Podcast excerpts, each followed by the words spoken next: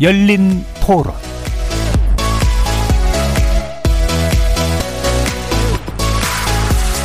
안녕하십니까. KBS 열린 토론 정준희입니다. 할 거면 그냥 다 주는 게 맞다라고 생각하고 그 선별을 해서 주는 것 자체가 사실 소득 기준으로 하면 저는 안 된다고 봐요. 이게 뭐 소득은 없는데 재산은 많은 사람들도 많고 저도 일단 못 봤는데 억울해요. 짧고 굵게 거리두기를 끝낸다고 했으니까 가장 피해가 큰 소상공인한테 주는 게 맞다고 생각이 들어서 아니 주변에는 그런 사람들이 없어서 잘 모르겠는데 네 얘기를 많이 들리니까 그런 게 저는 혼자 살고 있는데 사실은 제가 돈을 벌고 있지만 넉넉한 건 아니거든요. 근데 또 이게 1인 가구나 이런 사람들은 그런 데서 제외가 되는 경우가 워낙 많다 보니까 이번에는 그런 것도 고려해서 하면 좋겠다고 생각한 적은 있었던 것 같아요. 더 넓은 지원을 해주면 많은 사람들 혜택은 보겠지만 그게 실질적으로 피부에 와닿진 않거든요. 소상공인들은 정말 피부로 와닿을 것 같아서. 다들 시민인데 소상공인만 너무 우대하는 것 같아서 똑같이 세금을 다 내는 시민이잖아요. 그래서 다 모든 전 국민한테 다 주는 게 맞다고 생각해요. 아니면은 퍼센트라도 좀 나눠서라도 분배를 좀 해서라도 주는 게 낫지 않을까. 거리에서 만나본 시민들 목소리 어떻게 들으셨습니까? 전보다 대폭 강화된 방역 조치인 사회적 거리두기 4단계가 어제부터 수도권에 적용되면서 또다시 소상공인들의 피해가 커질 터라 우려가 이만저만 아닌데요.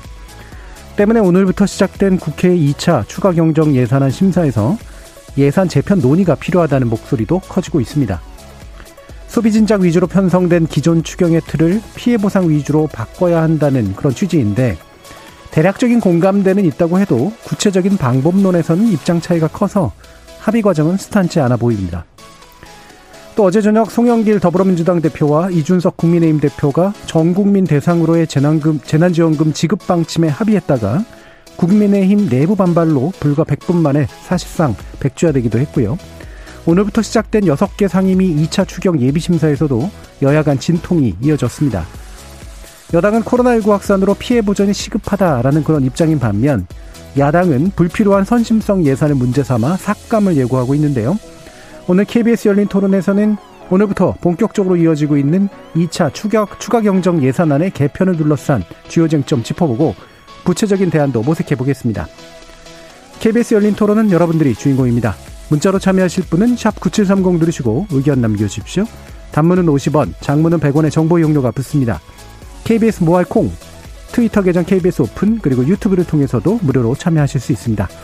콩에서도 일라디오, 보이는 라디오로 만나실 수 있는데요. 콩 애플리케이션 켜시고 일라디오 채널 화면 하단에 있는 캠코더 마크를 누르시면 됩니다. 날카로운 의견과 뜨거운 참여 기다리겠습니다. KBS 열린 토론 지금부터 출발합니다. 살아 있습니다. 토론이 살아 있습니다. 살아있는 토론, KBS 열린 토론. 토론은 라디오가 진짜입니다. 진짜 토론, KBS 열린 토론.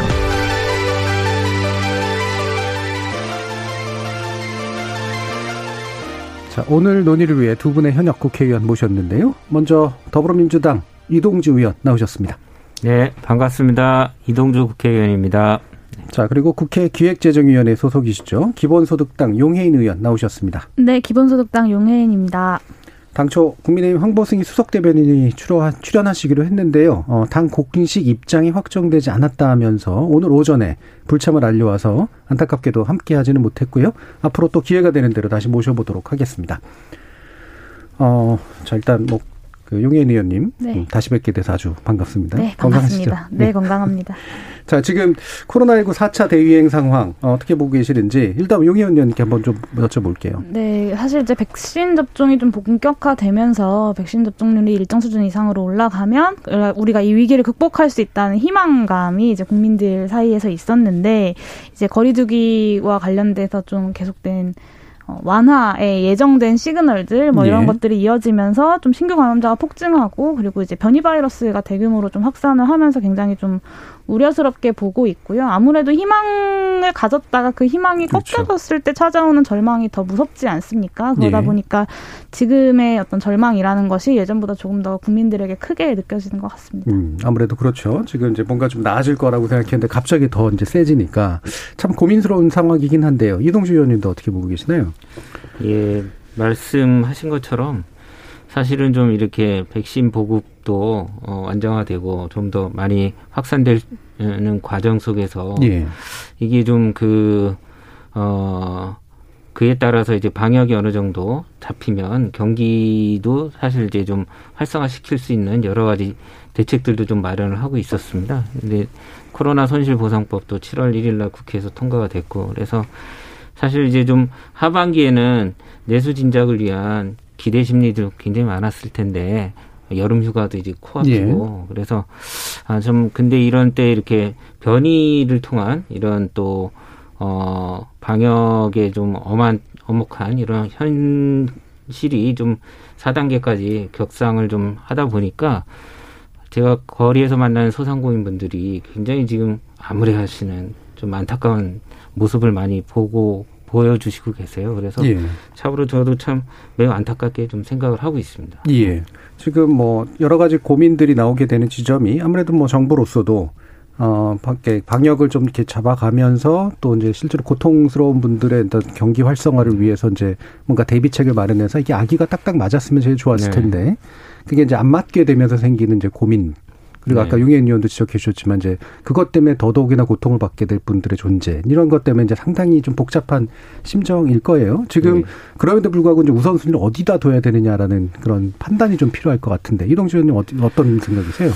일단은 뭐 그 피해를 어, 확산하는 거를 좀 막아야겠죠. 예. 방역에 좀 더 초점을 둬야 되지만 1년 6개월 이상 지속되었던 그 방역에 참여했던 분들의 어 그 어떤 그런 피해 손실에 대해서는 어 손실보상법이 마련되긴 했지만 그거는 앞으로 이제 7월 달 이후로 발생하는 거에 대해서는 이제 그 법에 의해서 보상이 되겠지만 기존에 이미 좀 발생했던 손실에 대해서 누적된 손실에 대해서는 빨리 이번 어, 오늘서부터 이제 국회에서 각 음. 상임위에서 논의가 들어갔죠. 추경 예산을 빨리 마무리 져갖고 하루 빨리 좀 지급을 해주는 게 그나마 이 엄혹한 현실을 좀 희망찬 기대로 갖고 바라보셨던 국민들이나 소상공인들의 어떤 마음을 좀 위로해 드릴 수 있지 않을까 좀 생각이 들어서요. 예.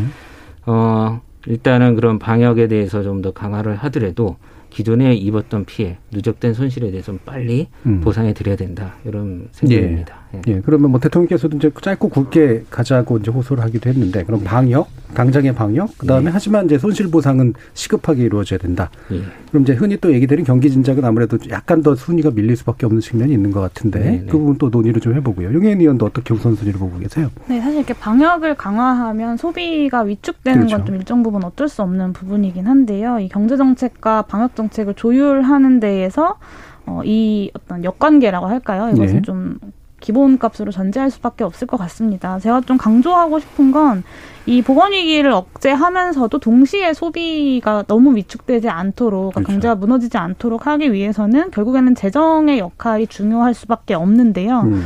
네, 주, 선진국들 수준으로라도 재정을 쓰고 싶지 않았던 재정 당국의 입장이 사실 보건 위기를 오히려 더 심화시키고 동시에 이제 경제 위기를 가중시키는 역할을 오히려 그 마중물이 되지 않았나. 사실 어, 전국민 재난지원금을 비롯한 경기부양 대책들이 계속해서 작년부터 이야기가 나왔음에도 불구하고 재정 당국이 굉장히 소극적으로 좀 대처해 왔다. 그래서 지금 이 시기만 놓고 보면 어떤 어, 시기가 좋지 않게 맞물린 것처럼 보여지지만 어, 사실은 이미 했었어야 되는 재정의 역할을 예. 보건 위기가 이렇게 커지기까지 미루고 미뤄왔던 것 아닌가라는 생각이 좀 듭니다. 예. 결국에는 뭐 상당 부분은 방역하고 이제 소비 활성화 부분은 이제 서로 거꾸로 맞물릴 수밖에 없기 때문에 이거 현실로 인정하더라도 결국은 그 문제를 해결하는 건 유일한 건 이제 재정적인 방책뿐인데 당국이 좀 이 부분을 소홀하지 않았나라는 그런 생각이신데요.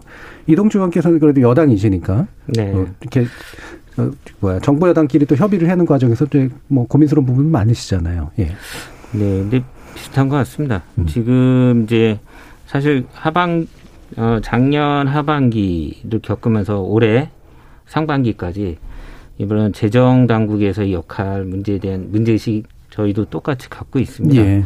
특히나 이제 보면은 어 수출 위주의 이 우리 경기 실적은 굉장히 호전됐고 그에 따라서 사실은 이제 추가 세수도 많이 늘었다고 하지 않습니까? 근데도 불구하고 우리가 이 작년 11월, 12월부터 심각해진 3차 대유행과 지금 목도하고 있는 4차 대유행 시기에 아직까지도 이번에 국회에 넘어온 추경 예산안 내용을 뜯어보면 너무 좀 현실에 어, 부족한 부분이 많다. 예. 그래서 재정 당국의 적극적인 역할이 좀 많이 국민들도 요구하시는 것 같고 저희 여당에서도 그 부분에 대해서 계속 어, 강하게 좀 음. 요구를 음. 하고 있습니다. 그런 부분들이 좀 선행이 되면 방역이라는 것은 자연 재해, 재해라는 것은 사실 또 이런 어떤 변이가 나타나면서 또 뜻하지 않는 상황을 몰고 갈 수도 있는데 이런 것들을 안심시켜주고 이것들 조, 이런 상황에서도 내수가 계속 침체되지 않는 걸 침체되지 않도록 잡아주는 게 재정의 역할인데 그런 네. 부분을 아무리 강조해도 예, 부족함이 없을 것 같습니다. 예.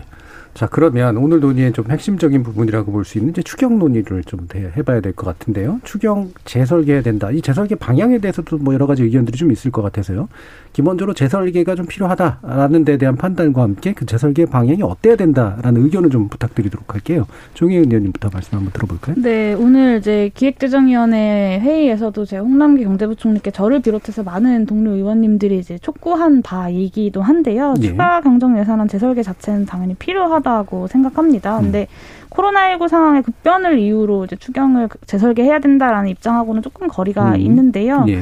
지난해 말부터 사실 2021년 한 해 동안만이라도 좀 분기별로 전 국민 재난지원금을 지급을 해서 음. 보건 위기와 경제 위기를 좀 동시에 극복해 보자라는 제안을 계속해서 했었습니다. 그러니까 사실 작년에 이제 3차 추경을 통해서 각종 소비 쿠폰들을 뿌렸었는데 이게 이제 지역을 막 넘나들면서 사용할 수 있는 소비 쿠폰이다 보니까 오히려 이제 그 지역 화폐처럼 사용할 수 있는 재난지원금보다 이 지역 간의 어떤 예. 감염의 확산이라거나 뭐 음. 이런 것이 동시에 심화될 수 있는 가능성들이 있었거든요. 그렇죠. 음. 근데 이제 4차 대유행 위기가 커지고 방역 단계가 격산된 지금의 이제 맥락에서 보면 지난해와 별반 다를 바 없이 어, 좀 더 나아진 바 없이 혹은 달라진 바 없이 그냥 똑같이 선별 재난지원금을 채정한 이번 추경안의 재설계는 좀 불가피하다고 보여집니다. 예. 재설계에 대한 여러 가지 이유들이 있는데 애초부터도 사실은 추경에 대한 접근이 달랐어야 된다는 네. 말씀이시잖아요. 적극적으로 이제 분기별로 좀 지급하고 그다음에 지급하더라도 지역 화폐 같이 지역 안에서 이제 소진되도록 하는 그런 방식이 필요했는데 그게 반영이 안 돼 있다고 보시는 거죠. 네. 이동주 의원님도 어떤 말씀을 주실까요? 네, 이게 사실 그 21대 저희가 국회 초선이기는 하지만 예. 추경을 이렇게 네 번씩이나 그러니까요. 예. 검토해보고 음, 음. 짜는데 저희도 진짜 이 현실적으로 어, 집합금 지나 이런 제한 업종의 소상공인들의 피해 손실을 놓고 정말 많은 그 토론을 했습니다. 그리고 이제 그에 따라서 이제 손실보상법을 만드는 과정이 있었는데, 그러니까 그런 거죠. 어, 사실 이 방역이 이렇게 성공하게 된 데는 이렇게 헌신적으로 참여해 주신 소상공인들도 그렇죠. 있지만 네. 그 외에 이제 정말 그 특수고용 노동자라든가 음. 예술인이라든가 이들을 포함한 우리 전 국민들이 다 마스크 쓰고 1년 6개월 동안 잘 참아 오셨기 네. 때문이거든요. 그래서 사실은 저는 어 피해를 심각하게 입은 소상공인 자영업자들에 대한 거는 분명히 두텁게 해야 된다. 음. 아 그리고 그분들의 마음에 이제 수용이 될 수 있는 이런 음, 재정 정책을 써야 되고 그게 우선 기본인 것 같고요. 근데 그럼에도 불구하고 이게 어쨌거나 기술적으로 보면 피해 손실을 측정하는데 어떤 도구를 쓰느냐에 따라서 그게 어또 배제되는 부분이 날 수밖에 당연히. 없거든요. 네. 그래서 그래서 전 국민 재난 위로금이라는 게 필요하다고 봅니다. 그러니까 이게 사실은 뭐 일부 야당에서 얘기하는 것처럼 뭐 선심성 행정이다 뭐 이렇게 얘기를 하지만 이게 결국은 전 국민들이 그 돈을 받아갖고 본인들도 그동안에 어떤 고통도 있게 되지만 골목 상권에서 쓸 수밖에 없거든요. 그럼 그게 자연스럽게 어, 소상공인들한테 매출 증대로 이어집니다. 그래서 어, 내수 경기가 다시 돌고 도는 선순환이 만들어지는데 그걸 이미 저희가 경험적으로 작년 5월, 6월, 7월 달에 겪었거든요. 예. 그래서 저는 이런 부분들이 적절하게 방역 상황을 감안해서 전국민 재난지원금이 예, 진행이 돼야 되는데 물론 그럼 방역 상황이 어떻게 될지 모르니까 준비를 해야겠죠. 그래서 논의는 이미 지금 해야 된다. 음. 이런 좀 판단입니다. 그러니까 방역 상황이 이제 나아질 때를 기다려서 논의하는 게 아니라 지금 논의해서 이제 그렇죠. 나아질 때 이제 투입될 수 있도록 네, 그렇게 해야 네. 된다는 그런 말씀이신데 아마 방향성은 또 두 분이 상당 부분 또 일치하시는 것 같아요. 근데 국회 안에 이제 뭐 이를테면 오늘 못 나온 이제 국민의힘이라든가 좀 방향이 좀 다른 분들도 꽤 있으실 것 같은데 뭐 내부 분위기는 어떤가요? 국회 안에서의? 네, 오늘 이제 기획재정위원회에서도 이제 경론들이 오갔고 사실 음. 예. 어제 이제 송영길 대표와 이준석 대표의 어떤 합의가 있지 그렇죠. 않았습니까? 그러고 나서 어, 국민의힘 안에서 내부 반발로 인해서 또 그 합의가 번복되는 상황이 또 있었고 그 일련의 어젯밤부터 이어진 한 24시간이 채 되지 않는 상황의 것들이 저희 그 상임위원회 회의에서도 음. 그대로 이어졌습니다. 그래서 어, 국민의힘 김태흠 의원님께서는 뭐 여당과 야당의 대표들이 모여서 이런 걸 합의하고 있다. 나라가 이게 어떻게 돌아가는 건지 모르겠다라고 회의장에서 이제 본인의 당 대표를 아. 예. 포함해서 성토를 하실 만큼 음. 좀 분위기가 어, 어제의 그 합의가 되게 손쉽게 100분 만에 엎어졌던 그것들을 좀 그대로 반영하고 있었고요. 어, 여당도 당, 여당도 이제 당정 합의한 추, 추경안의 내용을 이제 바꾸자라고 이야기를 하고 있는 거지 않습니까? 사실 예. 이전에 이제 여당이 전- 당정 협의를 향해서 만들어진 내용을 했는데요. 어, 그만큼 좀 현재 추경안에 대해서 여야 모두가 좀 문제가 있다라고 좀 생각하는 분위기인 것 같습니다. 그래서 크게는 이제 소득 하위 80% 재난지원금 지급을 시정해서 전 국민 지급할 것이냐, 아니면 선별을 강화할 것이냐, 어, 혹은 선별에 따른 공정성 문제를 약, 약 완화시킬 뭐 뭔가 조금의 보완책을 마련할 것이냐, 크게 이 세 가지가 쟁점으로 떠올라서 논의가 되고 있는 것 같습니다. 예. 그러면 이게 이제 어떻게 그러면 항목이 구성되어 있길래 이걸 어떻게 재배치하는가라는 부분에 대해서 아마 논란들이 좀 있으실 것 같은데 지금 33조 정도 가운데 한 10조, 3분의 1 정도가 아, 한 80%에게 지급, 지급하는 이제 국민 지원, 지, 지원금, 요 정도로 이제 지금 돼 있는데, 요런 구성들에서 당별로 또는 이제 뭐 의원 개인별로 입장들이 좀 있으실 것 같거든요. 어, 일단은 뭐 기재 얘기를 먼저 좀 듣고 그다음에 이동주 의원님 말씀 한번 좀 들어볼까요? 네, 우선은 이 저, 저, 기본소득당 같은 경우에는 예. 사실 이 캐시백 예산 1.1조 원에 대해서. 예. 이 전국민 재난지원금을 추가로 지급하는데 더 들어가는 비용, 그러니까 80%에서 100%로 예. 올리는데 드는 비용이 이제 가구수 기준으로 단순 계산하면 한 2.5조 정도 됩니다. 그리고 예. 캐시백 비용이 1.1조 원이 책정되어 있거든요. 그럼 실제로 어, 선별하는 데 드는 행정 비용이 또 한 509억 정도가 책정이 음. 되어 있고요. 그러면 실제로 이 80%를 선별하는 것이 아니라 전 국민을 지원하는 데 더 들어가는 비용은 어, 따지고 보면 채 1조 원이 되지 않는다라는 예. 점이고 그렇기 때문에 캐시백 같은 방식보다는 특히나 이런 위기의 시대에 어떤 사회의 연대성 강화와 함께 소비 진작 효과 등을 노리기 위해서 전 국민을 지급하는 것이 좀더 선별하지 않기 때문에 더 빨리 국민들에게 가 닿을 수도 있고 또 음. 경제적인 효과도 있으면서 사회의 통합성을 높이는 것이 아니냐라는 어, 이야기들을 좀 했고요. 국민의힘 같은 경우는 계속해서 어, 선별 지원의 강화 예. 아, 늘 기조, 기본 입장으로 강화해서 이야기를 하고 계셨고 민주당 여당 같은 경우는 어, 이제 전국민 재난지원금으로의 확대 그리고 어, 재정 당국의 어떤 소극적인 어, 재정 정책 등에 대한 어떤 비판 비판적인 입장들을 좀 많이 이야기하셨습니다. 예. 지금 대략적인 지형에 대해서 어, 개인적인 견해 플러스 이제 얘기를 해주셨는데 어, 핵심은 그러면 이제 일단 여기서 논의된 거는 이제 캐스백이라고 한 비용을 그냥 다 국민지원금으로 돌려버리면 어차피 현재 규모에서 어, 전 국민 지급이 가능한 거 아니냐라고 하는 이제 그런 견해가 일단 있고요. 그다음에 소상공인 피해주는 지금 한 3조, 약 4조 정도 되는데 국민의힘 쪽은 이게 좀 약하다고 보는 건가요? 어떻습니까? 네. 음. 어, 이 부분에 대해서 이제, 에, 저희도 똑같이, 음. 어, 좀 더 올려야 된다. 상향 조정해야 된다. 최고가 900만 원으로 돼 있을 겁니다. 음. 연매출 그렇죠. 기준으로 아, 4억 이상인데 그다음에 어, 그다음에 이제 2억 이상인 때는 또 뭐 700억 어, 700만 원. 예. 예. 그다음에 뭐 2억에서 8천만 원 구간은 500만 원. 8천만 원 미만은 400만 원. 이렇게 지금 안으로 제출돼 있는데 이거를 대폭 상향해야 된다라는 의견들이 좀 대부분이고요. 어, 그 야당에서도 똑같고. 예. 근데 야당은 이제 이거를 올리는 이거를 올려야 되는데 이제 전국민 재난지원금으로 돈을 더 쓰느니 전국민 재난지원금을 아예 없애버리고 그 돈으로 여 돈에 어려운 소상공인들한테 더 몰아줘야 된다 예. 이런 얘기입니다. 음. 근데 일면 뭐 소상공인들한테 돈을 더 주자라는 거에 저도 뭐 반대하지는 않습니다. 근데 아까도 잠깐 말씀드렸지만 어, 이 전국민 재난지원금이 갖고 있는 위로금이 갖고 있는 성격에 대해서 너무 이 국힘당 쪽에서 좀 어, 왜곡해서 이해를 하고 있는 것 같고요. 그래서 그 부분에 갖고 있는 어떤 작년에 나왔던 실증적 효과라든가 지금 이 피해 지원이든 손실 보상이든 소상공인들한테 지원해 주는 것들이 사실은 어쨌거나 얘기했던 대로 대상에 있어서 배제되는 분들이 많다. 예. 그분들을 어떻게 할 것이냐 이런 것들을 같이 놓고 이거를 어 투트랙으로 같이 써야 된다라고 하는 걸 저희들이 계속 이제 오늘 회의에서 예. 얘기했습니다. 그러니까 일단 음, 소상공인 피해 지원을 넓히고 높이고 어, 저 더 많이 주는 것에 대해서는 이제 지금 여당도 동일한 문제 의식을 가지고 계신 건데 그걸 위해서 이제 국민지원금에서 빼서 하자라고 하는 게 이제 국민의힘 쪽의 예, 입장이고 국민의힘이. 여당 쪽의 입장은 그러면 그거 말고 다른 데서 그 끌고 끌어와야 될 거 아니에요? 네. 어떤 부분을 생각하고 계시나요? 저도 아까 이제 우리 용현 의원님이 얘기했던 대로 그 캐시백 포인트로 주는 1조 1천억 하고 그 다음에 사실 이제 저희는 또 하나 우리 그 대한민국이 그래도 어, 재정 건전성에 비해서는 예. 유럽이나 미국이나 이런 데보다는 음. 굉장히 월등하거든요. 물론 이제 국가 채무는 관리를 해야겠죠. 근데 그건 이런 비상 시기에는 또 비상 시기답게 나가야 되는데 2조 원을 이제 국가 채무를 예. 상환하는 데 쓴다고 하니까 그렇죠. 이걸 꼭 지금 써야 되느냐. 음. 이건 좀 나중에 써도 된다.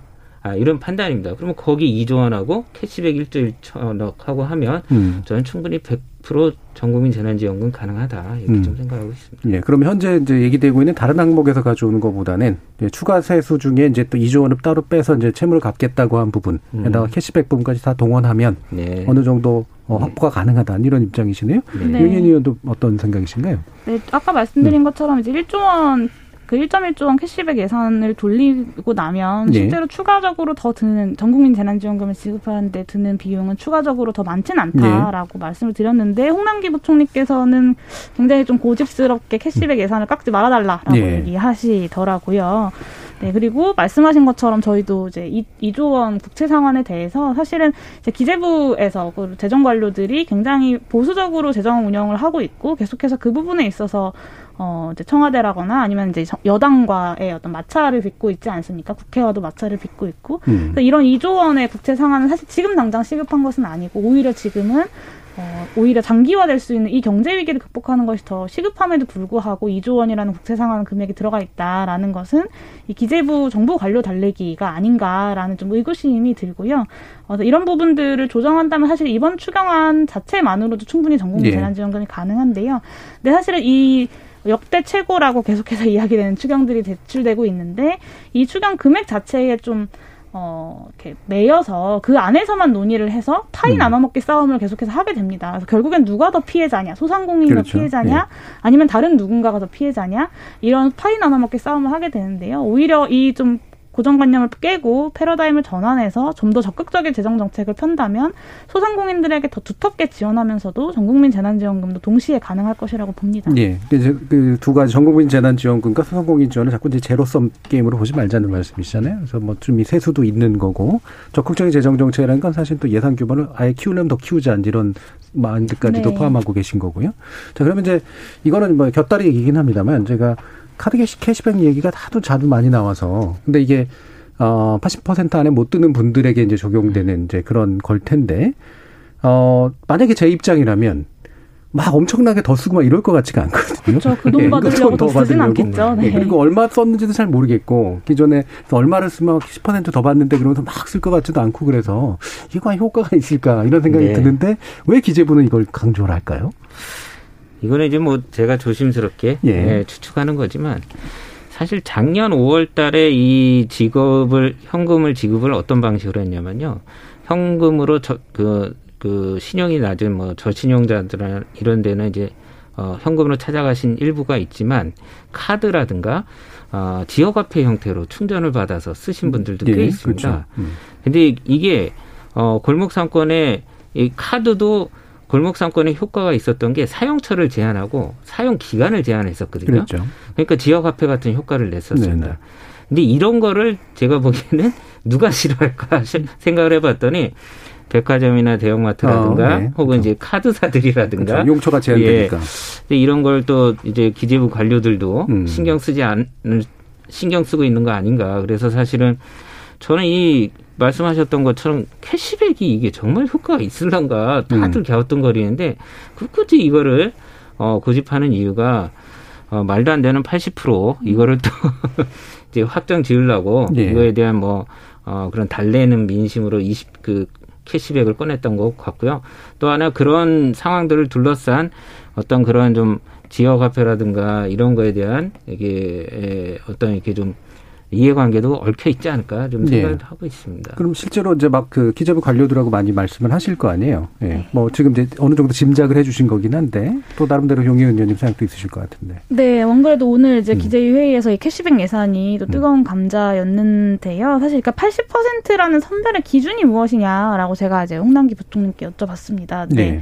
사실 이렇게 정확한 어떤 수치로 계산할 수 있는 근거는 없다. 음. 네, 모든 것은 다 근거가 필요하고, 그러니까 어떤 적정한 수치가 필요하기 때문에 지금 적정하다고 여겨지는 수준이 80%로 정한 거다라고 말씀하셨습니다. 저는 뭐 아주 디테일한 근거가 없다 모든 기준에는 라는 예. 것에 사실 뭐 동의할 수 동의할 음. 수 있다고 생각하지만 사실 80%라는 것은 또 선뜻 받아들이기 힘든 것은 사실입니다. 이것은 선별도 아니고 보편도 아니고 참 애매한 어, 것인데요. 말씀하신 대로 어, 이 캐시백이라는 금액은 이 카드 사용액이 큰 고소득자들을 달래기 위한 금액일 수밖에 없는데 사회자분께서 말씀하신 것처럼 사실 이게 정말로 이제 소득 소비를 예전보다 더 늘리는 효과가 있을까라고 네. 하면 그렇지 않을 것 같다. 음. 오늘 기재위에서도 이제 수석 전문위원이 이제 우려 사항에 대해 이야기를 했는데 뭐 예를 들면 가족 내에서 카드 몰아주기. 를 하는 방식도 분명히 가능하고요. 그렇겠죠. 아니면 기존에 현금으로 사용하던 것을 카드로 다 사용해 버리는. 그러니까 음. 어, 소비를 지금보다 이전 달보다 더 하는 것이 아니라 그냥 똑같은 금액을 사용하는데 이 캐시백을 받기 위해서 그냥 카드를 사용하는 것이 훨씬 더 간편하다는 거죠. 예. 그리고 실제로 이 캐시백 금액 10%를 받기 위해서 어, 과연 이렇게 누가 카, 그, 그 사- 카드 사용액을 막 이렇게 늘려가면서 예. 다닐까라고 생각하면 별로 효과가 없을 것이라고 생각하고 또 많은 국민들이 그렇게 생각하고 있습니다. 그래서 음. 어, 아무래도 이제 80%라는 이제 선별을 꼭 해야만 하겠다는 그 고집이 사실은 고소득층을 달래기 위한 어떤 방책으로서 1.1조 캐시백이 나온 게 아닌가 싶습니다. 예. 제 주변에 있는 분들한테 여쭤봤는데 잘 달래지지는 않더라고요. 그러니까 이게 과하게 머리를 쓰게 만들고, 예, 과하게 네. 머리를 쓰다 보면 기분이 좀 나빠지잖아요. 내가 맞아요. 못하려고 음. 이런 걸 하고 있지, 뭐 이런 식의 좀 생각도 들고 그래서 이게 좀 약간 이제 심리를 보는 것과 좀 확실히 괴가 좀 다르다 이런 생각이 좀 들긴 하는데요. 어, 또한 가지 좀 그러면 또 얘기를 나눠야 되는 게 이제 결국은 소상공인 이제 그 지원을 해야 되는데 그 지원 액수를 이제 어쨌든 빨리 정하고 그러니까 아주 막 아주 전면적인 재검토를 하기는 좀 어려울 테고 적절히 이제 조정하고 난 다음에 이제 시행에 들어가는 날짜들을 잡아야 될 텐데 당장 또 위원회 구성해 가지고 또 기준도 정하고 막 이래야 되잖아요. 네, 네. 어느 정도의 어떤 재조정 범위와 그 다음에 일정을 음. 좀 생각하고 계시는 건가요? 일단은 조금 이렇게 구별을 하면 저희가 이제 어 7월 1일 날 어 그 본회의를 통과해서 어, 공포가 되고 시행은 10월쯤 가서 시행이 되는 예. 손실보상법에 의해서 이제 어제 그제서부터 이제 4단계로 격상된 손실보상 피해는 그 법에 의해서 지원이 되겠죠. 음, 그러면. 그거는 말씀하셨던 것처럼 손실보상 심의위원회 구성서부터 해서 대상이나 규모나 지급 액수라든가 뭐 이런 부분에 대한 절차를 담은 시행령이 음. 마련돼야 됩니다. 그 동안에. 그래서 그거는 아무래도 그런 경과가 필요하고 그에 따라서 구체적인 게 확인이 될 것 같은데요. 지금 논의하고 있는 거는 이제까지 기 지급된 재난지원금이 있음에도 불구하고 충분치 않아서 예. 예, 손실보상이 필요하다고 하셨던 분들에 대한 피해 지원금을 상향 조정하자 이런 음. 논의로 좀 초점이 모아지고 있습니다. 그래서 지금 뭐 사실 뭐 언론에서 뭐 여러 가지 이제 추측성 기사들이 나오긴 하는데 현재 예를 들면 최대 900만 원으로 돼 있는 거를 뭐 2천만 원이든 3천만 원이든 뭐 올리자 음. 이런 얘기들이 이제 좀 나오고 있습니다. 그래서 저희도 뭐 그 정도 이상으로는 가야지 네. 예, 이 정말 어려웠던 분들의 마음을 어루만질 수 있지 않을까 생각이 들고요. 그 외에도 사실 보면 배제돼 있던 분들이 꽤 많습니다. 음. 뭐 이제 어 여행 레저업 같은데 관광버스업 같은데 이런 분들도 충분히 어 영업 제한이나 이런 행정 조치를 받지 않았음에도 이분들한테도 두터운 음, 지원이 가야 되고요. 등등 그래서 저희가 좀 어, 이렇게 좀 사각지대에 있는 분들까지 이번엔 다 포함해 갖고 음. 어, 폭넓게 말 그대로 음. 한번 지원을 해보자라는데 논의를 좀 모으고 있습니다. 네, 액수 상한 액수도 좀 높이고 그다음에 포괄 범위도 넓히고 네네. 이런 식으로 가는 게 맞겠다라고 판단을 하고 계시네요. 용현 의원도 또 이 부분 어, 구체적인 이야기가 또 있으실 것 같은데. 네, 사실 뭐 이렇게 금액을 확대해야 음. 된다는 거에 여야를 막론하고 뭐 크게 이견은 없을 것 같습니다. 예. 현재 논의되는 과정에서 이견은 홍남기 경제부총리를 제외하고는 제가 좀 보지는 못했는데요. 뭐 국회에서 이 부분만큼은 사실 크게 이견이 없을 것 같습니다. 예, 방금 예. 말씀하신 내용. 음, 그러면 이 부분에서는 어, 국민의힘 저까지도 아마 이제 상당 부분 동의할 수 있는 그런 좀 공감대가 있다는 그런 말씀이시잖아요. 네. 음. 자, 그러면은 이제 또 한 가지 좀 얘기를 해주실 게 지금 현재 한 33조 좀 이렇게 만들어져 있는 그런 항목들 가운데서 어, 좀 약간 좀 재검토가 필요한 기타 항목들이 좀 혹시 또 있다고 보시는 부분이 있는가요? 되게 작게만 한, 어, 어쨌든 빨리 처리해야 된다라는 쪽에 좀 얘기를 해주시긴 했습니다만, 예. 용혜인 의원님 어떤 것 혹시 지적하실 부분 있어요? 네, 뭐 지- 지금 고용 및 민생 안정 지원이라든가 백신 방역 보강이라든가 이런 것들 아마 필수적인 내용일 것 같긴 한데요. 네, 아마 정부에서 이렇게 그 작은 금액이라도 음. 그 선별을 해야 한다는 강력한 고심이 있긴 하지만 지금 국민들에게 필요한 재정을 지원해야 된다는 것 자체에는 크게 이견이 없을 거라고 저는 생각하고요. 그런 고민 끝에 나온 안이기 때문에 예. 뭐 이런 이렇게 아주 디테일한 곳에서 이렇게 뭐 크게 삭감해야 돼야만 하는 어떤 아주 문제가 있는 어, 예산이 있다기보다는 전반적인 이 재정 정책의 기조에 대한 문제 제기가 좀 필요한 시기인 것 같습니다. 예. 그럼 국민의힘에서는 이제 그 물론 약간 정치적인 레토릭이긴 하겠습니다만 이렇게 선심성 예산이라고 얘기하면서 뭔가 좀 짚어주는 게 있으신가요?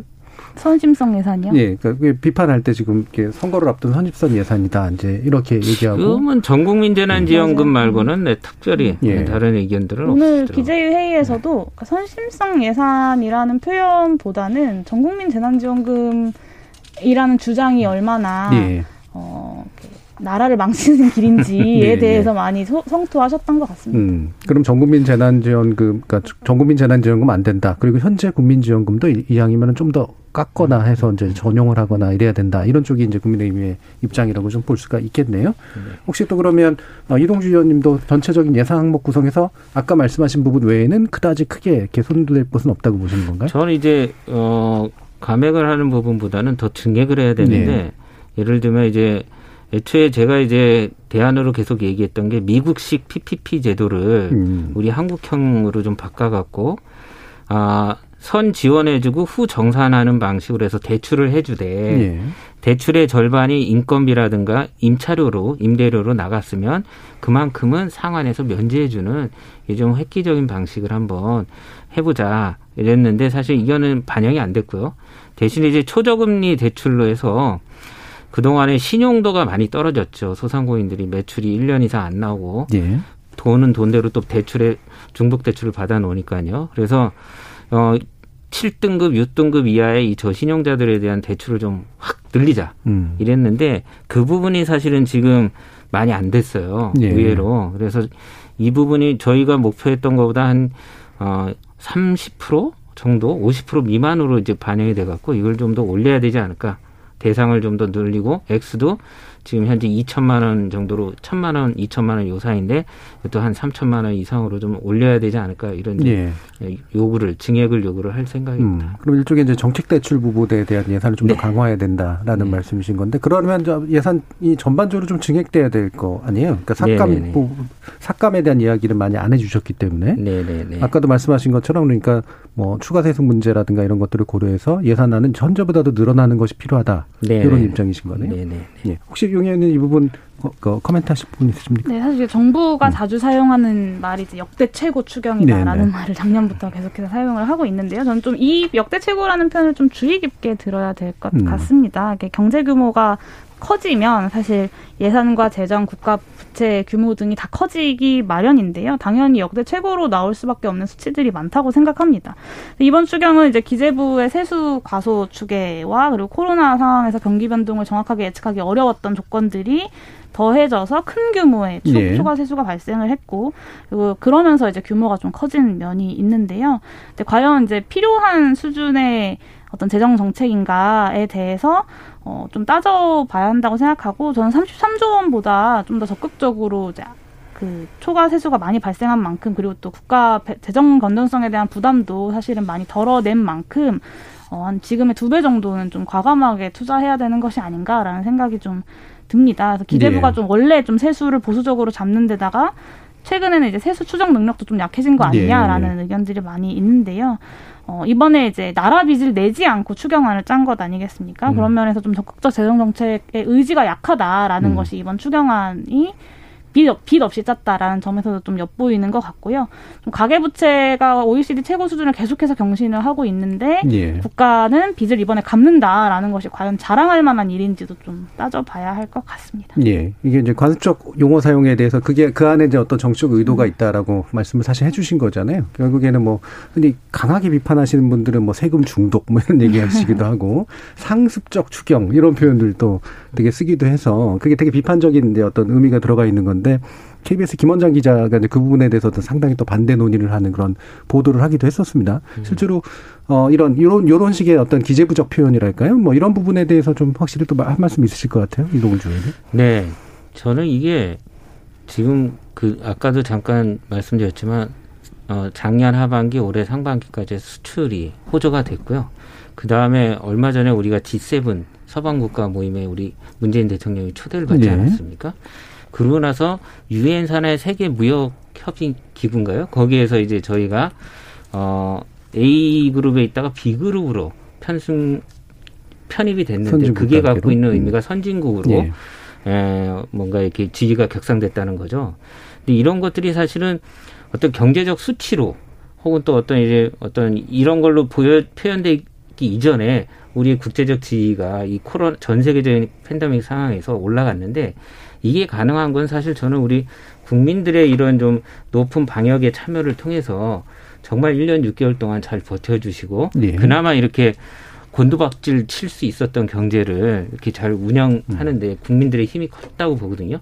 그러면 이런 선진국의 지위에 걸맞게 재정 당국이 제 역할을 해야 된다고 봅니다. 예. 미국이나 유럽이나 이런 데는 200%뭐 이런 식으로 재정의 어, 확장 정책을 쓰는데 왜 이렇게 짜게 구는지 그리고 추가적으로 올해 어, 기재부의 브리핑을 보면은 44조 정도가 더 추가 세수가 들어올 거라고 하는데 그러면 이거보단 더 써야죠. 네. 예, 재정 당국의 역할을 다시 한번 예. 예, 저희가 묻지 않을 수가 없습니다. 예. 예. 지금 이제 뭐 기재부나 또 이제 많이 반대 목소리 좀 많으신 국민 국민의힘이 안 나와 계셔가지고 또 예, 자세하게 제가 또 그 입장에서 얘기 드리긴 좀 어려운 측면도 있는데요.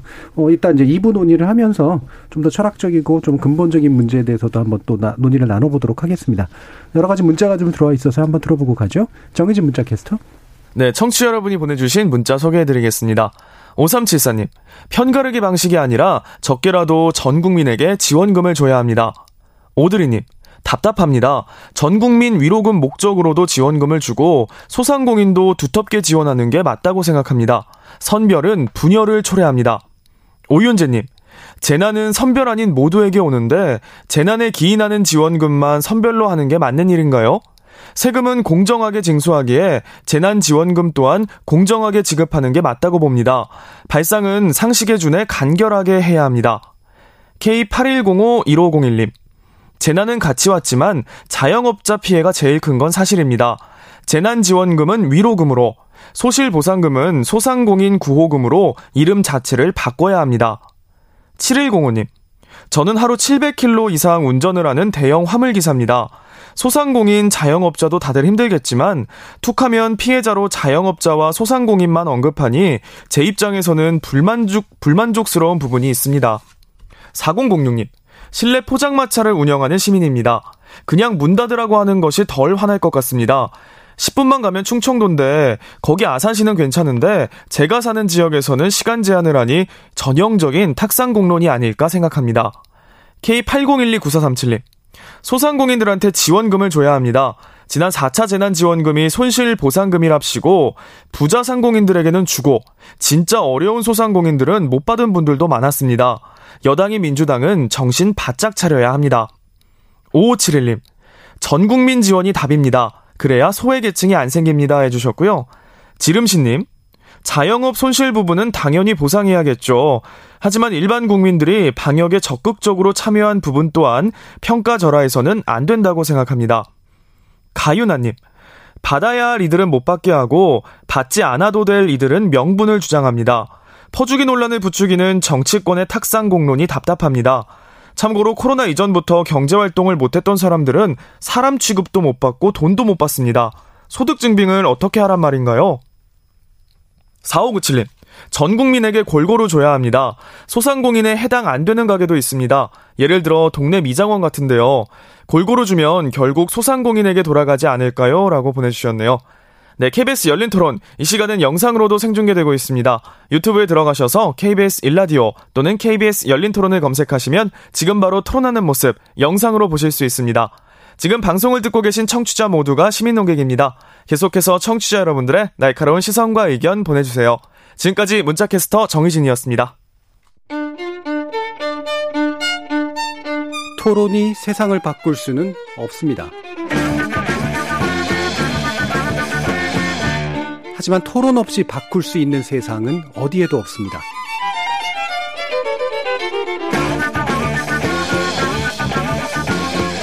세상의 선한 변화를 갈망하는 당신.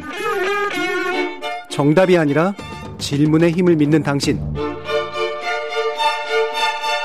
우리 KBS 열린 토론에서 만납시다.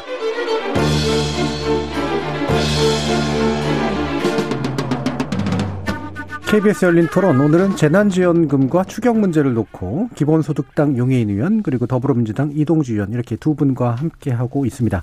아, 국민의힘에서는 당론 확정이 안 된 관계로 오늘 출연을 취소해 주셔서 다음번 기회에 모시도록 하겠습니다. 자, 좀 계속 이어서 이제 이야기를 할 텐데요. 그래서 지금 국민의힘이 부재하시니까 그 의견을 제가 이제 가져와서 한번 질문을 드려보면 이제 손실 보상에서 이제 소급 적용 문제를 이야기를 하고 있거든요. 어, 이 소급 적용 문제는 또 여당 내에서도 약간 또 의견이 좀 다른 측면들도 좀 있는 것 같아서요. 어, 이 부분 어떻게 좀 이동주 의원님 말씀 주실 수 있을까요? 네, 예, 저희가 상임위 제가 있는 중기벤처 소위에서 충분히 논의를 하고 하는 과정에서도 뭐 진통은 있었습니다. 예. 또 다시 말씀하셨던 것처럼 법사위에서도 음. 한번 그런 논쟁이 있었는데 결론은 이렇습니다. 쉽게 해서 저희가 한 그 한 세 네 차례에 걸쳐서 그 집합금리나 제한 업종에 대한 분들한테 충분치는 않지만 100만 원에서 뭐 200만 원, 300만 원 이런 식으로 좀 재난지원금이 예, 지급이 됐습니다. 그래서 음. 뭐 많이 받은 데는 막 1,150만 원 정도 받았다고 어, 중기부에서 이제 보고를 해줬는데 문제는 이제 이런 상황에서 저희가 손실보상법을 제정을 하고 나서 소급을 했을 때 이분들이 갖고 있는 그 매출 손실이라든가 영업 어, 감소에 대해서 지원을 기준을 세워서 하려고 하다 보니까 어, 오히려 이제 어, 우리 흔히 요즘 배달 앱을 많이 씁니다. 예. 음식점에서요. 예. 근데 음식점에서 한 1년 동안 이걸 잠자코 앉아서 당할 수가 없으니까 배달 앱을 두세 개 가입을 해갖고요. 비싼 수수료랑 이런 거 물면서도 매출 방어에 성공을 하셨어요. 근데 이분들이 어, 영업 제한 업종이지만 100만 원씩 받았었거든요. 네. 그러다 보니까 손실보상법이 적용이 되면 사실 엄격하게 보면 매출이 감소되지 않으면 대상이 안 됩니다. 그렇겠죠. 예. 근데 이분은 사실은 어 그 영업 비용은 더 썼지 않습니까? 음. 만일 이분들이 아 한 사람 종사자라도 잘랐으면 그러면 그 종사자 인건비는 덜 나가니까 영업 네. 비용은 네. 덜 쓰지만 그 대신 이제 그 영업 이익은 또 이제 방어가 되겠죠. 근데 이제 그 부분과 관련돼서 그동안에 100만 원씩 받았던 거를 감안 감안해서 정산을 하다 보면 이분들이 박 심리적으로 아 이거 줬던 거를 빼 빼서 가는 것 같고 예. 다른 업종에 비해서는 또 차별이 받을 수 있고 뭐 이런 여러 가지 것들이 100가지의 아, 가게를 놓고 보면 100개의 사유들이 다 발생을 그러겠죠. 하더라고요. 네. 그래서 저희가 이제 이렇게 손실보상법이 그냥 온전하게 작동될 수 있는 상황이 아니라 이미 지원됐던 것도 정산을 해야 되는 상황이고 음. 다그 1년을 버티다 보니까 막 살아남기 위해서 영업 비용을 더 써서라도 매출 방어했던 분들이 있어서 예. 피해 지원으로 간 거거든요. 음. 그러니까 피해 지원을 얼마만큼 효과적으로 하느냐가 이제 더 중요한 문제가 됐습니다. 그리고 앞으로는 손실보상법에 의해서 지원을 하면 되는 거고요. 근데 국민의힘에서는 저희 그 상임위에서도 국민의힘이 느닷없이 5분 만에 특별법을 하나 만들어 오더라고요. 그래서 예. 거기 손실보상으로 무조건 해야 된다. 소극적인 예. 해야 된다는 특별법을 어 이제 뭐랄까요. 이제 계속 강조를 하셨는데 결국은 그게 저희가 표결에 붙여 갖고 이제 그거는 이제 저기가 됐어요. 부결이 됐습니다. 예. 근데 이제 그런 어떤 그 손실보상 소급 적용이라는 프레임으로 계속 대응을 하시는 것 같아요. 국민의힘에서는. 음. 네, 실증적으로 검증해 보면 그것이 갖고 있는 맹점들이 많다. 이런 걸 예. 다시 한번 말씀드리겠습니다. 예, 그러니까 소급 적용 문제 보통 얘기를 할 때 이게 이제 어, 약간 위헌적 요소가 있을 수도 있고, 뭐 법적 노, 법리 논쟁도 할 수가 있어서 그래서 아마 특별법 문제까지 좀 얘기를 해 주신 것 같은데, 네. 약간 그런 것도 있네요, 확실히. 이제 소급 적용하면 이제 예전에 못 받은 분들 다 받을 수 있는 것처럼 될 것 같은데, 네. 그게 아니라 오히려 이제 또 반대 효과도 네. 충분히 있을 수 있어서 생각보다 네. 굉장히 복잡한 문제다라는 예. 말씀이죠. 만일 100만이라고 하면 80만 정도가 그렇게 예. 논란이 되는 구간에 있더라고요. 음. 저희가 그럼 말 그대로 줬다 뺏는 경우도 생길 네. 수 있고 또 못 받았던 분은 드릴 수도 있겠지만 네. 예. 용혜은 의원님 또 어떻게 보세요? 네, 저도 뭐 비슷한 예. 취지인데요. 그러니까 손실보상 소급 적용이라는 단어만 두고 음. 어, 어떤 정치 정당이 이제 그 소상공인 자영업자들의 편이냐 아니냐가 마치 이제 나눠지는 것처럼 예. 이제 보여지는데 예. 어좀 그래 그런 의미에서 좀 말씀드리기 좀 조심스러운 측면은 좀 분명히 있습니다만 그러니까 원칙적으로는 이제 저, 정부의 영업 제한 조치로 손실을 입었다면 보상을 적절하게 해야 되는 것이 맞습니다. 근데 지난해 2차, 3차, 4차 그리고 올해 1차 정부 지원금이 소상공인 중심으로 진행이 되면서 말씀하신 대로 이제 소급해서 적용한다면 오히려 이것을 뱉어내야 되는 소상공인들이 있을 수 있다라는 예. 어, 이제 이야기들이 주장들이 있었고, 근데 사실 여기에 대해서 어, 소급 적용을 주장하시는 분들이 좀 명쾌한 반론을 내놓지 못한 측면이 좀 있습니다. 제가 음. 제가 알기로는 이제 그 민주당에서도 소급 적용을 원래 주장하셨었는데 음, 이런 논의 이후에 좀 입장들이 좀 정리가 되신 것 같아요. 음. 제가 최근에 이제 통계청이 발표한 2020년 자영업자 가구 및 근로자 가구 소득과 소비 지출이라는 자료를 좀 보니까 어, 지난해 자영업자 가구와 근로자 가구의 전년 동기 대비 월평등 소득 증감률에서 자영업자 가구의 형편이 전체 가구 형편보다 좀 나은 것으로 나옵니다. 근데 이게 평균이기 때문에 자영업자 가구의 고통을 다 표현하지는 못할 텐데요. 그러니까 사실 소급 보상 자체만으로 얼마를 지원받을 수 있는 것 것이냐가 결정되는 것은 아니지 않습니까? 그런 취지에서 어, 중요한 것은 보상률을 높이는 것이지 여기서 소급 적용이냐 아니냐를 따지고 있을 일은 아니다라는 네. 생각이 좀 듭니다. 그래서 음. 피해 수준에 비해서 충분한 보상, 보상률을 높여서 충분한 보상이 이루어진다면 소급이냐 아니냐가 현재 시점에서는 좀 논점이 되기 어렵지 않을까 생각이 음. 듭니다. 예, 그러니까 소급을 함으로써 생긴 여러 가지 부정적 효과나 또 긍정적 효과가 복잡하기 때문에 네. 그 부분을 보완하기 위해서는 법 적용 이후로 네. 해서 예를 들면 플러스 알파 시켜드리는 네, 네, 네. 그런 방식으로 접근하는 게 현실적이다라는 네. 그런 의견으로 좀 대충 통일이 되고 있네요. 제가 1624님께서 이런 질문을 또 해보셔서 제가 이동주 의원님께 말씀드려야 될 것 같은데 저는 대 대전에서 매달 입찰을 통해 학교 교실 납품을 하고 있는 업체 대표입니다. 코로나19로 큰 피해를 입고 있는 저희 소상공인에 관한 지원은 그 누구도 얘기를 하잖아 정말 속상하고 화가 침입니다. 지금 얘기를 하고 있어서 이제 어느 정도 논의가 될 것 같은데요. 저는 1차 외에는 단 한 번도 대상이 들지 못했고 음. 결국 버티지 못하고 작년 10월에 폐업했습니다. 다른 업체들 사정도 별반 다르지 않습니다. 개인적으로 폐업 후 개인 회생으로 빚을 갚아나고 있는데 2차부터 다 제외됐습니다. 여당 이동주 의원님 직접 나오신 만큼 이런 소외된 국민들 바라봐 주시고 정책 만들어 주세요 하셨는데요. 아마 좀 네. 말씀해 주실 거 있으실 것 같아요. 예, 정말 안타까운 사연입니다. 이게 그 작년에 폐업을 하셨던 분들과 관련돼서 네. 이런 경우들이 저한테도 종종 음. 이제 제보가 들어옵니다. 그래서 사실 이번에 그 그러니까 저희가 이제 지급 기준을 자꾸 어떤 19년도 대비 20년도 매출, 음. 뭐 분기별이든 반기별이든 이 매출을 넣고 이제 그걸 증명을 하면 이제 지원을 해주다 보니까 폐업을 하면 폐업을 그러니까 20년도 초반만 하면 사실은 어 저희가 3월 달인가 이제 1차 팬데믹 국내 유행이 왔었죠. 네, 작년에. 그거를 못 버티고 폐업을 하신 분들이 계신데 그분들은 영업 실적이 없으니까 이걸 계속 이제 2차, 3차, 4차 여기에 어, 지원을 못 받아줬던 분들이 꽤 있더라고요. 음. 그리고 그래서 사실 케이스들이 되게 많습니다. 뭐, 어, 그저 뭐냐, 이게 영업 그 신고서를 못 내갖고 국세청에 매출이 잡히지 않는 분들도 계시고 남의 명의로 영업을 하다 보니까 또 이제 어, 여러 가지로 어려운 분들도 있어서 이런 분들에 대해서도 가능하면 그 저희가 개별 케이스를 구제할 수 있는 방안들을 중기부랑 좀 마련해 보자고 예. 얘기는 좀 하고 있습니다. 예. 아까 그 100가지 사례면 100가지 이유들이 네. 있다라는 말씀 참 실감이 되는데요. 용혜 의원님도 한 말씀 주시죠. 네, 저도 이제 음. 비슷한데요. 그러니까 재난지원금 논의를 하면서 이제 사실 전국민 재난지원금을 저희 기본소득당 같은 경우는 작년부터 꾸준히 주장을 네네. 해왔고 기존의 이 선별적인 재난지원금이 어 우리가 예상하지 못했던 사각지대들을 계속해서 만들어내고 있다. 그리고 그런 제보들 혹은 민원들이 저희 당으로도 굉장히 많이 들어옵니다. 뭐 작년 같은 경우는 사실 어 작년 초에 이제 창업을 해서 그 영업을 시작했는데 예. 시작하자마자 코로나 위기를 맞게 돼서 사실은 재난 그, 그 피해 보상도 받지 못하고 계속해서 영- 어려운 상태로 버티고 버티다가 폐업을 한 자영업자들의 이제 소식도 들려오기도 하고 그리고 이제 식당만 가도 지금까지 진짜 버티고 버티고 있다라고 하소연하시는 분들도 너무 손쉽게 만날 수 있지 않습니까?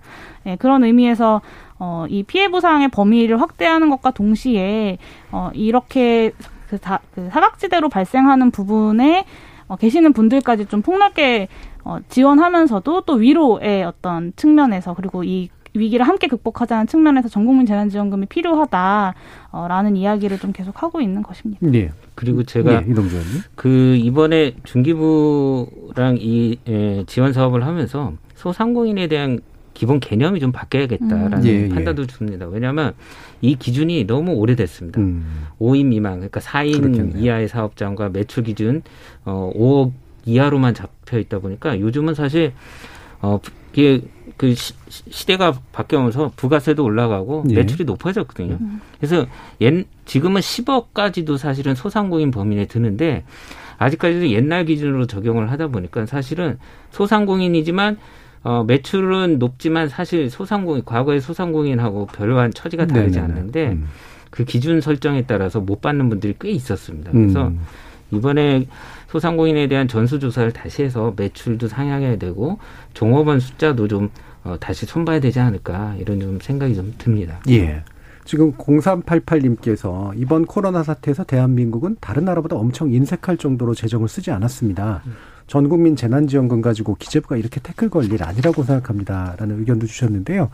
어, 지금 이렇게 말- 나온 말씀들 들어보면 결국은 이제 돈이 들어가야 될 곳들은 굉장히 많고 실제로 가더라도 좀 이렇게 충분할 정도로 적셔드려야 되는 이제 그런 일들이 있어서 결국은 이제 얼마만큼 이제 돈을 확보할 것인가라는 문제일 텐데요. 어, 아까 뭐 소상공인에 대한 재정의 문제도 얘기해 주셨지만 우리 어, 재정 당국이 재정을 바라보는 관점 그다음에 그렇게 해서 세수를 뭐 추계하거나 그다음에 결과적으로 이거를 재원을 확보하면서 아, 국가 채무에 대해서 관리하는 그런 입장에서 좀 변화가 좀 필요하다 이런 생각이 좀 드시는지 한번 여쭤볼게요. 이동주 의원님 어떠세요? 네.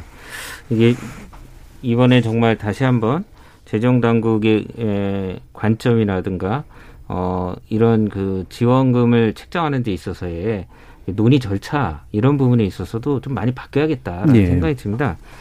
솔직히 거의 저희가 국회에서 추경을 세 번, 네 번 이렇게 해보지만 이게 도대체 이게 어떤 근거로 어떤 데이터로 근거를 해서 이렇게 만들어 오는지 음. 그리고 이것을 수정을 해야 되는 절차도 굉장히 이 국회가 입법과 예산 권한이 있음에도 불- 불구하고 굉장히 제한적이더라고요. 그래서 네. 어, 이런 절차적인 문제도 좀 반드시 바꿔야 되지만 무엇보다도 재정 당국의 이 관점 정말 전 세계적인 어떤 이런 세계 이런 상황에 어, 다른 선진국에 비해서 우리가 정말 이렇게 경기 실적이 좋음에도 불구하고 정말 이렇게 어 국민들은 빚을 져가는데 국가는 빚을 안 지려고 하는 이게 정말 맞는 태도인가? 음. 그래서 이런 것들은 근본적으로 한번 저희들이 국민들의 의견을 좀 반영을 해서 좀 이런 행정도 좀 바꾸고 그런 재정 당국의 입장과 관점도 좀 바꾸는 노력을 좀 이번 참에 좀 해봐야 되지 않을까 본격적으로 이런 예. 생각입니다. 영현 의원도 그거 직접 느끼고 계실 것 같은데. 네, 사실 예. 이제 기재부가 굉장히 좀 선별이라는 것에, 그러니까 보편이라는 것에 굉장히 알러지적 네네. 반응을 보이고 있다라는 생각을 작년부터 계속해서 좀 하고 있는데요. 어, 이 코로나19 시작 이후에 다섯 차례 재난지원금 논의에서 좀 일관되게 선별을 기재부가 주장을 하고 있습니다. 사실 이명박 정부에서 재정경제부와 기획예산처를 통합해서 만든 이제 기재부라는 어, 어떤 관료 조직이 이제 좀 개혁이 필요하다라는 것이 코로나19 위기 이후에 재정 정책을 굉장히 소극적으로 어, 쓰는 모습을 보면서 많은 국민들께서 또 공감하고 계시는 것 같고요. 저 역시도 기획재정위원회에서 이제 기재부와 이야기를 나누면서 좀 그런 고민들을 많이 하게 되는 것 같습니다. 저의 좀 문제 의식은 사실 민의를 대변하는 국회가 이제 코로나 대응이라는 저 과제를 수행함에 있어서 어 이제 기재부가 잘할 수 있는 것들이 있겠습니다만 분명히 예. 지금 이 위기의 시대에 어떤 과감한 정책적 결단 같은 것들은 이제 정치의 영역에서 이루어져야 하는 것임에도 불구하고 이 국간을 지키는 이라고 많이들 이게 이야기를 그렇죠. 했는데 이 기재부를 설득하지 못해서 계속 매번 양보하고 후퇴하는 일들이 작년 한 해 동안 그리고 올해 초에도 계속 이어져 왔습니다. 그래서 국회가 어, 더, 더는 이제 기재부에 끌려다니거나 음. 좀 양보해서는 안 된다고 보고요. 어, 전례 없던 위기의 시대인 만큼 이제 좀 국회가 좀 주도해서 이 위기를 어떻게 극복할 것인지를 좀 과감하게 결단해야 되는 시기라고 보고 있습니다. 예. 자, 그러면 이게 한 두 가지쯤으로 나뉘는 것 같아요. 그러니까 기재부가 사실은 굉장히 강력한 그 행정부처 아닙니까? 뭐, 이렇게 다른 행정부처에 비해서도 이제 상급에 있다라고 얘기할 정도고, 사실은 말씀하신 것처럼 민의를 대변하는 국회도 사실 함부로 할 수 없는 그런 이제 막강한 힘이 있는데, 이게 과연 이제 절차, 즉 다시 말하면 이제 권한을 준 어떤 이유 때문인지 아까 뭐 일부 그 얘기를 해주셨습니다만 또 한 가지는 이제 뭐 기재부 관료들이 가지는 나름대로의 전문성 그 다음에 흔히 또 이제 민의를 대변하는 과정에서 나설 수 있는 약간의 포퓰리즘을 어 나름의 이제 관료적 철학 뭐 이런 거로 이제 또 예방한다라는 그런 정당성도 좀 일부 있는데 이 두 가지 부분은 좀 어떻게 좀 더더 이해하는 게 좋을까요, 이동주 의원님? 저는 기재부의 전문성 면에서는 사실 각 부처의 예. 예? 중기 벤처부의 어, 중소기업이나 소상공인을 다루는 부처의 음. 입장이 더 전문적이라고 오히려. 보고요. 근데 이제 어 아까 얘기했던 대로 국간을 지킨다라는 어떤 나름의 사명감 예. 그리고 입장에서 봤을 때 관료적인 행정이 지금 이런 위기 상황에 자꾸 당정 간에 마찰도 생기고 예. 국민 정서상에 반하는 이런 어, 모습들이 나오는 게 아닌가 싶어요. 그래서 근데 이게 또 보면은 그 나름의 어, 기재부 관료들이 갖고 있는 어떤 각 부처랑 이- 어떤 각 기관에 공공기관에 뻗쳐 있는 인맥과 이, 그렇죠. 예산을 이- 줄수 있으니까. 예, 이런 부분들에 갖고 있는 어떤 어, 힘에서 나오는 관료 행정이 아닌가. 그래서 저는 어, 이런 부분에서 비대하게 커져 있는 관료주의적인 기재부의 행정은 좀 기재부를 위해서라도 쇄신을 해야 된다. 음. 예, 바뀌어야 된다라는 좀 생각입니다. 네. 예. 어, 용혜인 의원님. 네, 이제 기재부가 이제 예산과 이제 전반적인 정부 정책에 대한 이제 막강한 권한을 갖고 있기 그렇죠. 때문에 또 사실은 이제 정부 부처 위에 있는 정부 부처다라는 느낌을 많이 받는데요. 제가 느끼는 국회의원으로서 느끼는 한계 중에 가장 큰 것은 국회가 예산안과 관련돼서 굉장히 한계적인 권한을 갖고 있다는 것입니다. 그러니까 네. 이제 곧 있으면 또 예산안이 제출되고 내년도 예산안 심의를 할 텐데요. 어, 예산안을 심의할 때 정부가 제출한 규모 안에서만 예산을 조정할 수 있습니다. 그렇죠. 기존에 정부가 제출한 예산안을 굳이 꼭 삭감을 해야만 그만큼을 다른 데서 뭐 예, 예, 예. 기획하거나 배정할 수 있는데요. 사실 어, 특히나 국민의 세금으로 이루어지는 예산이라는 것을 국민의 대표자인 국회 가좀 제대로 심사하고 또 이- 이것을 예산을 짜는 것에도 좀 권한을 가지고 있어야 이 기재부의 막강한 권한의 문제, 특히나 선출되지 않은 행정 관료들의 막강한 권한의 문제가 좀 해결되지 않을까라는 생각이 들어서 이 기재부의 막강한 권한이라는 것이 단순히 그냥 지금 관료들의 소극적인 것이 아니라 대한민국의 좀 전반적인 정치 개혁의 문제까지 좀 다루어져야 하는 좀 굉장히 큰 이야기라고 생각하고 있습니다. 예. 뭐 충분히 동의될 수 있는 말씀인 것 같은데. 그럼 제가 이제 기재부 입장에서 약간 이상한 반론을 좀 펼치자면 어, 예를 들면 이제 그 특히나 이제 그 지역구를 가진 국회의원들 같은 경우에는 나중에 예산 짤 때 이른바 쪽지 예산 해가지고 이게 막 지역 선심성 예산이라든가 이런 것들을 이렇게 물론 저는 그것도 일종의 민의를 대변하는 기능이라고 생각을 합니다만 그걸 이제 찔러넣기 식으로 이제 하게 되는 일들이 좀 생기잖아요. 초선 의원들이시기도 하고 지역구가 없으신 분들도 하긴 해서 어떤 답변을 줄지 모르겠습니다만 자 이런 식의 어떤 부작용 같은 거는 어떻게 절차적으로 좀 예방을 할 수 있는 방법들이 있을까요? 여기 초선 어, 비례에다가 이 지역구 예산을 챙기는 방법을 잘 모르는 입장에서 그. 어려운 질문을 제가 드렸죠. 예. 사실은 이제 지역 지역 중심 그리고 예. 인물 중심의 정치 문화가 그렇죠. 대한민국이 굉장히 강하기 때문에요. 비례성을 강화하고 정당 중심의 정치 문화로 좀 정- 전반적인 정치 문화의 개혁이 필요하고 그것은 또 선거제 개혁과 또 연동이 될 수밖에 없는 것이기도 하다고 저는 생각하고요. 예. 사실 비교섭단체 의원으로서 예산안 심사를 할 때 정말 많은 어떤 한계를 느꼈고 또 이제 제가 이제 기획재정위원회 조세소위에 속해 있는데 조세소위도 사실은 이제 소소위를 중심으로 여당과 제1야당 이 양당 간의 합의로 모든 것이 다 결정이 됩니다. 네네. 그래서 제가 조세소위에서 세법 개정안 심사를 하면서 이 세법 개정안 심사에 어떠한 영향력도 미칠 수 없음에도 불구하고 그 조세 소위에 한 달에 회의를 들어가서 계속해서 문제 제기를 해야 하는 그 상황이 좀 굉장히 절망스럽기도 했는데요. 예. 어, 좀 이런 취지에서 어떻게 보면 좀 동떨어져 보이는 음. 정치 개혁과 어, 이 기재부 어, 개혁, 뭐 재정 개혁의 문제가 사실은 다 이렇게 엮여 있다라고 음. 말씀드릴 수 있을 것 같아요. 저는 뭐 그, 그런 생각이 듭니다. 뭐냐면 이게 아예 오픈을 하고서 어떤 저희가 이제 5월, 6월 달 다음에 예산을 짤 때 국회의원들이 적극적으로 좀 참여를 해서 예. 어, 정말 이런 지방을 활성화시키고 균형 발전을 위해서 이런 사업이 필요하다. 그러면 이제 그런 것들 그 상임위든 소위 안에서 말씀하셨던 것처럼 어, 공개적으로 토론도 하고 반영할 거 요청도 하고 하면 그것들이 모여져 갖고 전체적으로 조율될 건 조율되고 큰 줄기가 잡힐 거라고 보는데요. 지금의 방식은 어 청와대하고 부- 정부에서 부처들을 모아 갖고 모아 갖고 일방적으로 다 정리한 다음에 그걸 네. 저희들한테 던지니까 아까 얘기처럼 그 전체적인 틀 예산이 예. 다 잡히니까 네. 거기에 이제 조금이라도 자기 지역구 예산을 집어넣으려고 그렇죠. 뭐 그런 좀 음. 음, 모습이 나오는 것 같아요. 그래서 오히려 그걸 바, 바꿔서 음. 국회에서부터 좀 적극적으로 참여해 갖고 예산에 대한 필요한 사업이 있으면 토론을 하고 반영시킬 때만이 그렇게 이렇게 부스러기 예산을 쪽지 예산을 예, 예. 그런 문화들이 상당히 바뀌지 않을까 생각이 음. 됩니다. 오히려 이제 틀이 잡혀져 있는 상태니까 자꾸 그 틀을 이용해서 뭔가를 끼워 넣으려고 하게 되는 일이 생기니까 예. 애초부터 이제 예산 기획 단계부터 네. 어, 각 어, 상임위에 있는 국회의 어떤 의원들의 어, 이야기가 좀 반영될 필요가 있다 이런 말씀이기도 하네요. 지금 K1204553님께서 국회 재정은 국가위기 상황을 대비해서 관리하는 측면이 큰데 지금이 아니면 언제 돈을 쓰려고 이렇게 돈을 주고 있는 것인지 의문입니다라는 그런 말씀 주셨고요. 또 약간 서로 대립되는 의견을 주신 분도 있었는데요. 어, 쓰리세라 제이님께서 자영업자는 세금 확실히 걷어주시고 지원해 주십시오. 직장인들은 세금 다 내고 지원금도 못 받습니다. 줄 거면 보편 지급해 주세요라는 말씀 주셨고 7일 이사님은 월급 받는 직장이 무슨 손해를 받나요? 소상공인 자영업자만 희생됐다고 봅니다. 전국민 지원금보다는 집합금지 내린 곳에 두텁게 보상해 줘야 됩니다. 영업금지 자영업자들 너무 안쓰러워요. 참고로 저는 가정주부입니다라는 그런 의견도 좀 주셨는데요.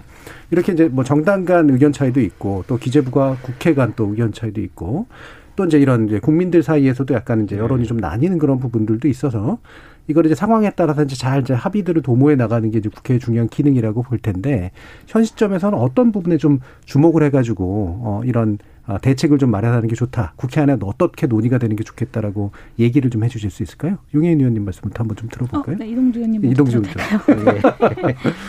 저는 그 댓글들을 보니까 어 굉장히 그 어, 소상공인들에 대한 피해 지원도 두텁게 해줘야 된다는 인식들도 있지만 네. 모든 국민들이 다 어렵고 다 인내하면서 어, 이 방역에 성, 참여를 해주셨기 때문에 모두가 같이 받는 게 또 어, 필요하다라는 게 비등비등한 것 같아요. 예. 네. 저는 그렇습니다. 이게 어, 정말 어느 이 이런 거를 놓고 봤을 때 어느 누구 하나 사실은 이 방역 성공에 기여하지 않은 사람들은 없다. 정말 이게 정도의 차이만 있지 모두가 만들어낸 성과이고 그 성과물로 인해서 저희가 그래도 대한 전 세계에서 방역에도 성공을 하고 아까 얘기했던 대로 경제적 위상도 올라갔기 때문에 그에 대한 보상은 지금은 하고 가야 된다. 음. 그래서 전국민 재난 위로금이라는 것이 정말 꼭 필요한 때에 꼭 집행이 돼야 되는데 그게 지금 아니냐. 예, 예. 이런 부분에 있어서 전체적으로 위로도 받고 그 위로 받는 속에서도 특별히 희생을 했던 분들한테는 또 두터운 손실 보상을 추가적으로 하는 것이 우리가 이렇게 같이 포용적으로 갈 수 있는 잘 사는 사회로 나아가는 길이다 좀 생각이 들고요. 국가 위상이 그만큼 높아졌던 거에 대해서 어, 충분히 국민들한테 보상을 해줘야 된다 이런 음. 생각입니다. 예, 그러니까 피해 규모가 큰 분들에게 제대로 된 지원을 하는 어떤 국면도 있고 네. 또 전국민 대상으로 어, 위로도 하면서 나중에 이제 소비진자까지 꾀하는 그런 국면도 있는데 지금은 전 국민 대상으로 뭔가를 좀 그렇죠. 강하게 해야 될 때다 예, 예. 이렇게 보시는 거네요. 예, 용혜인 의원님 말씀 들어보죠. 네, 이제 아까 나왔던 이야기 중에 우리나라 재정 당국이 굉장히 인색할 정도다라고 이야기를 이제 한 분께서 해주셨는데 어, 미국의 사례를 들어보면 바이든 대통령이 이제 등장을 하고 천조를 이제 경기 부양에 사용하겠다 해서 그 미국 Rescue Plan이라고 네. 이제 했었고 그리고 실제로 대통령 당선이 되고 난 이후에는 2천조 가량을 투입하겠다라고 했었습니다.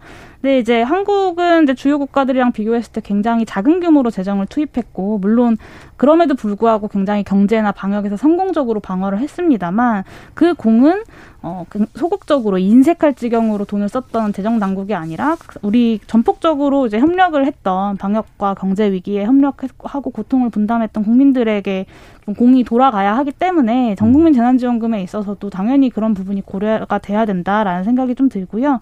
그리고 이제 소상공인들만 어, 피해를 본 것 같다라고 또 말씀해 주셨는데 소상공인 자영업자들이 대표적으로 피해를 봤다라는 것에 어떤 이의를 제기할 사람은 저는 아무도 없다고 봅니다. 근데 여기서 이제 제가 이제 소상공인 분들 만나 보면 어, 소상공인 자영업자들 지원의 중요성을 말씀하시면서 우리가 어, 사람들도 고용하고 있고 소상공인 네. 자영업자들이 고용하고 있는 사람들이 굉장히 많다. 우리가 무너지면 이 사람들도 다 무너진다라고 말씀하시더라고요.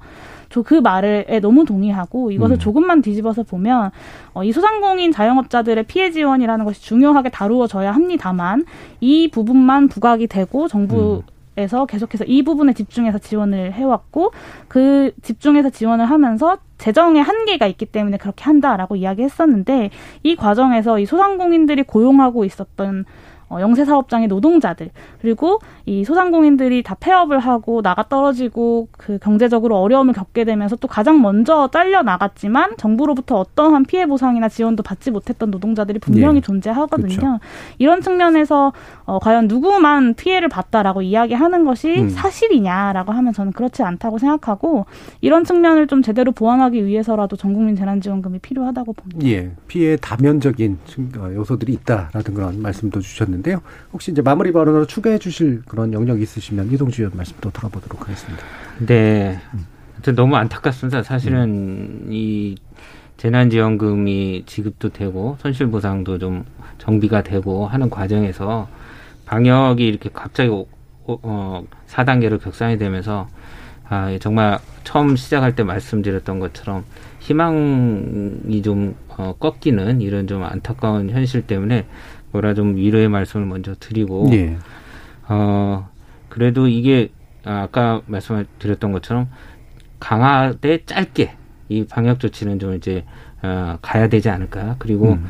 어, 새로운 좀 저희가 방역 네트워크 이런 것들이 있었습니다. 예를 들면 현장에서 어, 현장의 상황을 좀 반영한 어떤 방역 기준이라든가 이런 것들을 좀 마련했으면 좋겠다라는 요구들이 많이 있습니다. 그래서 그게 그동안에 저희가 어, 예를 들면 헬스장이라든가 이런 데서도 부분적으로 완화했다가 어, 하는 과정들이 현장하고 소통을 했기 때문이거든요. 그래서 네. 소통 방역을 좀 강화하면서 이걸 또 슬기롭게 넘어가면 어떨까 하는 음. 좀 생각이 듭니다. 알겠습니다. 네, 여기 의원님 좀한 짧게만 30초 정도 되겠네요. 음. 네, 이제 하반기 어, 올해 이제 세수가 더 많이 거쳤다고 하는데 예. 하반기에도 그게 계속 이어질지는 사실 알 수 없습니다. 그래서 초과 세수 전망에만 근거해서만 이제 재정을 짜는 것은 오히려 재정 건전성을 악화시킬 수 있다. 저 재정 당국이 음. 우려하는 대로 이렇게 좀 보여지고요.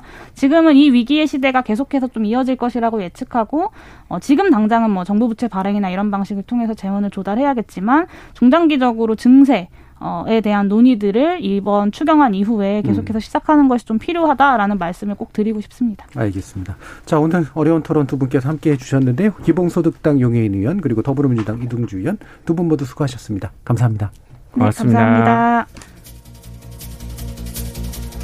지난 1년간 재난지원금 관련된 논의 참 많이 했는데요. 처음에는 철학이나 가치관 사이에 생산적인 경쟁도 있었고 어떻든 국민의 삶을 국가가 책임져 보겠다는 의지도 있어서 야, 우리가 선진국 수준에 오른 건 맞긴 한가 보다 했습니다. 그런데 재난지원금이 여러 차례 다양한 형식으로 지급도 됐고 그를 위한 추경 논의도 몇 번씩 거듭했는데요. 그러다 보니까 우리가 대체 무엇 놓고 정책 경쟁을 하고 있는 건지 정말 이루려고 하는 바가 뭔지 정말 아리송해지기도 합니다. 두텁다 두텁다 해도 받는 분들 언제나 아쉽게 마련이죠. 아니야말로 돈 주고 욕먹는 일 없게 과감하고도 시의적절한 국가의 책임 기대해 봅니다. 지금까지 KBS 열린 토론 정준이었습니다.